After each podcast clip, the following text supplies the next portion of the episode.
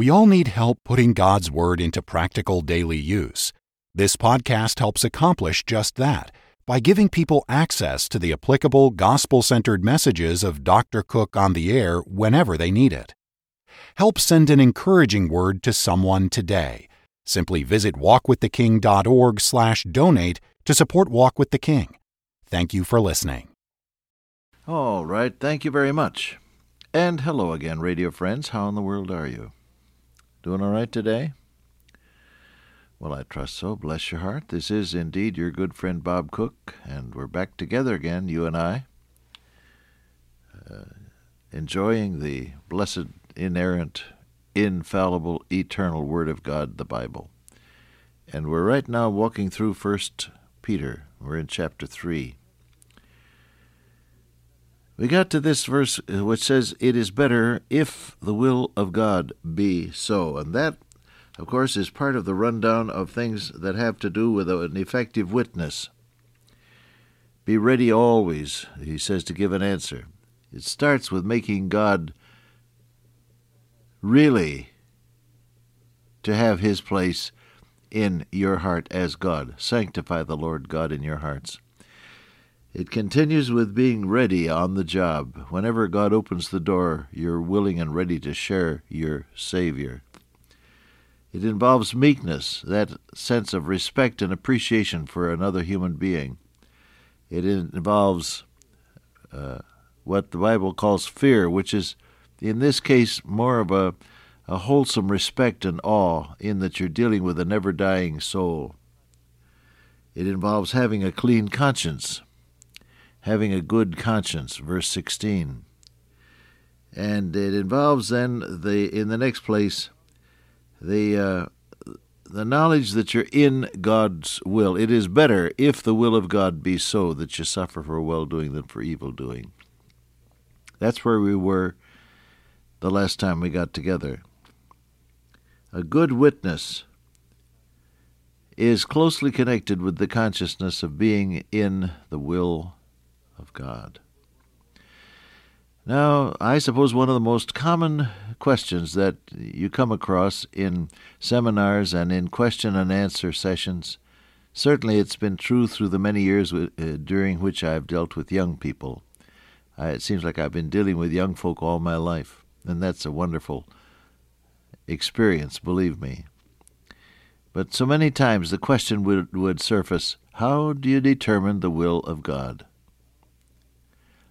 And oftentimes it's it's asked within the context of of a future determination of life. It it means how do I know what to become, what my work will be, whom shall I marry, where will I live, what will I be ten years from now. The will of God oftentimes is is thus construed in a future sense. Really, it's a very simple matter when you come down to it, and I want to talk with you about it for a while today, and if it spills over, maybe into tomorrow. First of all, you you base any of your concept of the will of God, you base it on God's Word. You base it on God's Word. God has spoken unto us through His Son and through His written Word, the Bible to the law and to the testimony, for if they speak not after this law, it is because there is no light in them. Isaiah said. What does the Bible say? Is a very good question to ask concerning any decision in life which you are about to make. What does the Bible say about it? Now, there are many subjects on which the Bible is silent.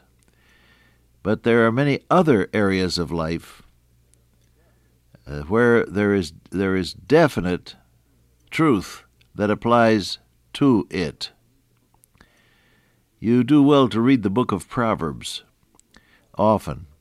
A friend of mine reads one chapter a day. That guarantees that he'll be reading the book of Proverbs clear through each month. And he has become, in the process, an exceedingly wise man the answers to many of our questions about the will of God can be found clearly stated in the Bible. And in that case, God is not going to guide you supernaturally if you refuse to look at the road map. it's a good deal like the person who's who's on a trip touring somewhere, becomes confused as to where he is. Uh, his wife says, "Well, why don't you look at the map?" And he says, "Oh, I, I will pray." And so he prays, "Lord, help me find my way." Well, now that's a very good prayer, and I've prayed it, I assure you, on occasion. But he'd be far smarter to, to consult the map before he got lost, as well as during and after. Well, some of the passages that affect your knowledge of the will of God uh, are as follows. I've just run down a few of them and certainly haven't exhausted the subject. You people who study your Bible, you know that when you hear it. Our Lord Jesus said, if you want to be closely related to Him, you have to do the will of God. Whoever shall do the will of God is my brother, my mother, and so on. That you'll find that passage in uh, Mark chapter 3. They said, Behold, thy mother and thy brethren are outside and calling for you, and you better go see them. And he said, Whoever does the will of God, that's the person who's related to me. God puts high value on obedience to his will. The very start of your Christian life involved the will of God, which were born not of the flesh nor of the will of man, but of God. The will of God. And uh, David served his generation by the will of God. You serve other people by fitting into God's revealed will for you and for them. You you consider God's will when you're going to take a trip. Paul said, "I want to continue my journey and come and see you by the will of God." Romans 1:10. You follow the will of God as the Holy Spirit of God who indwells the believer prays through you. He makes intercession for the saints according to the will of God. You pray in the will of God.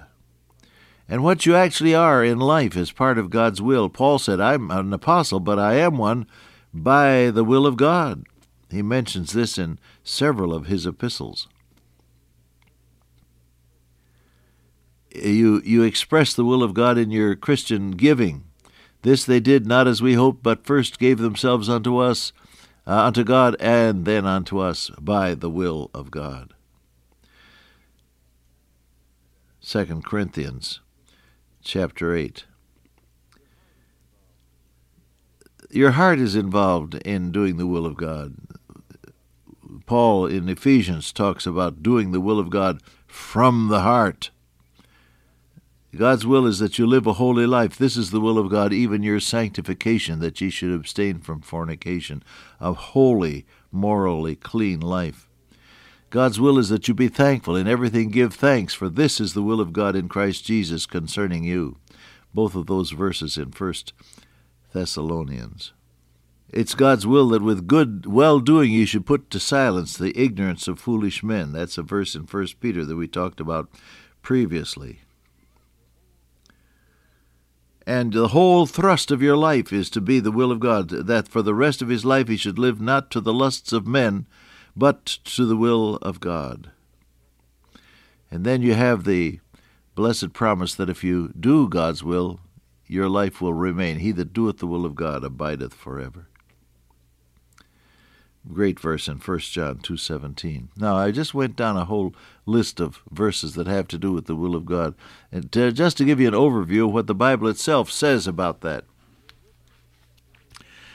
Your witness is effective in direct proportion to how clearly you are aware of being in the will of God. If you're uncertain about what you're doing, your witness will have an uncertain sound to it.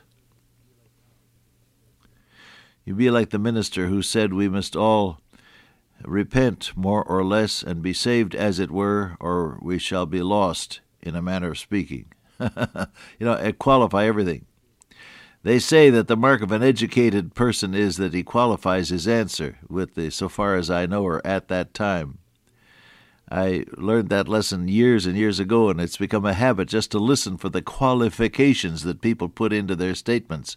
You know exactly where they're coming from by the number of verbal hedges they built around their statements. but when you're sharing Christ with people, there isn't any room for hedging, is there? You have to know for sure where you stand. Are you indeed committed to Christ as Lord of your life? Do you indeed realize that the Holy Spirit dwells within you as a born again believer, and that He desires to speak through your lips and look through your eyes and reach love and help through your hands and guide your feet to determine your life, in other words? The will of God must is what I'm trying to say, must be real to you if you are going to be an effective witness for Christ. How do you achieve all of this? Number one, the, the step of personal commitment is there. We've been talking about that. Be sure that the Lord Jesus is Lord of your life. And renew that relationship of lordship daily and hour by hour. The tendency of the fire to, is to go out, my old boss Vic Cory used to say. The tendency of the fire is to go out. You have to keep it stoked up, you keep it burning. And there needs to be many times each day a recommitment of yourself to the will of God so that you're always aware, consciously aware, of serving God's eternal purpose because He is Lord of your life. That's the first thing. Second, find out what the Bible says about any given subject. Now, the Bible is silent on some things, perhaps many things we might say, but it does speak clearly on basic issues that determine life and destiny. Obey what the Bible clearly teaches. Don't think that by neglecting the Word of God but saying a prayer now and again, you're going to achieve a knowledge of His will. God will not miraculously speak to you if you are deliberately neglecting His written message. So go to the Word of God Search the Scriptures, for in them ye think ye have eternal life, and they are they which testify of me, our Lord Jesus said, as recorded in John 5 39. So uh, that's the first thing. Go to the Word of God. Make sure you know what the Bible says about any given decision. Then, second, pray and talk it over with your Lord. A good way to, to form a basis for intelligent praying is to analyze any, any decision situation uh, with pencil and paper. Get one of these legal pads, a yellow legal pad, and, and a pen or pencil, and write down uh, the things that are for and against, the pros and the cons. And write it down, analyze it. Uh, what is the basis for all of this, and what will happen if I do it this way or that way, and so on. Analyze it, think about it, then get down and pray about it. The Bible says, In all thy ways acknowledge him, and he shall direct thy paths. There is no doubt in my mind, because I've lived through it, that if you think about a matter and then pray earnestly about it, the Holy Spirit of God will see to it that the answer comes to you concerning what is the will of God in, in the matter. I'll come back to this briefly the next time we get together. Dear Father, today have your way with us and grant us to serve Thee in the will of God. In Jesus' name, amen. Till I meet you once again by way of radio, walk with the King today and be a blessing.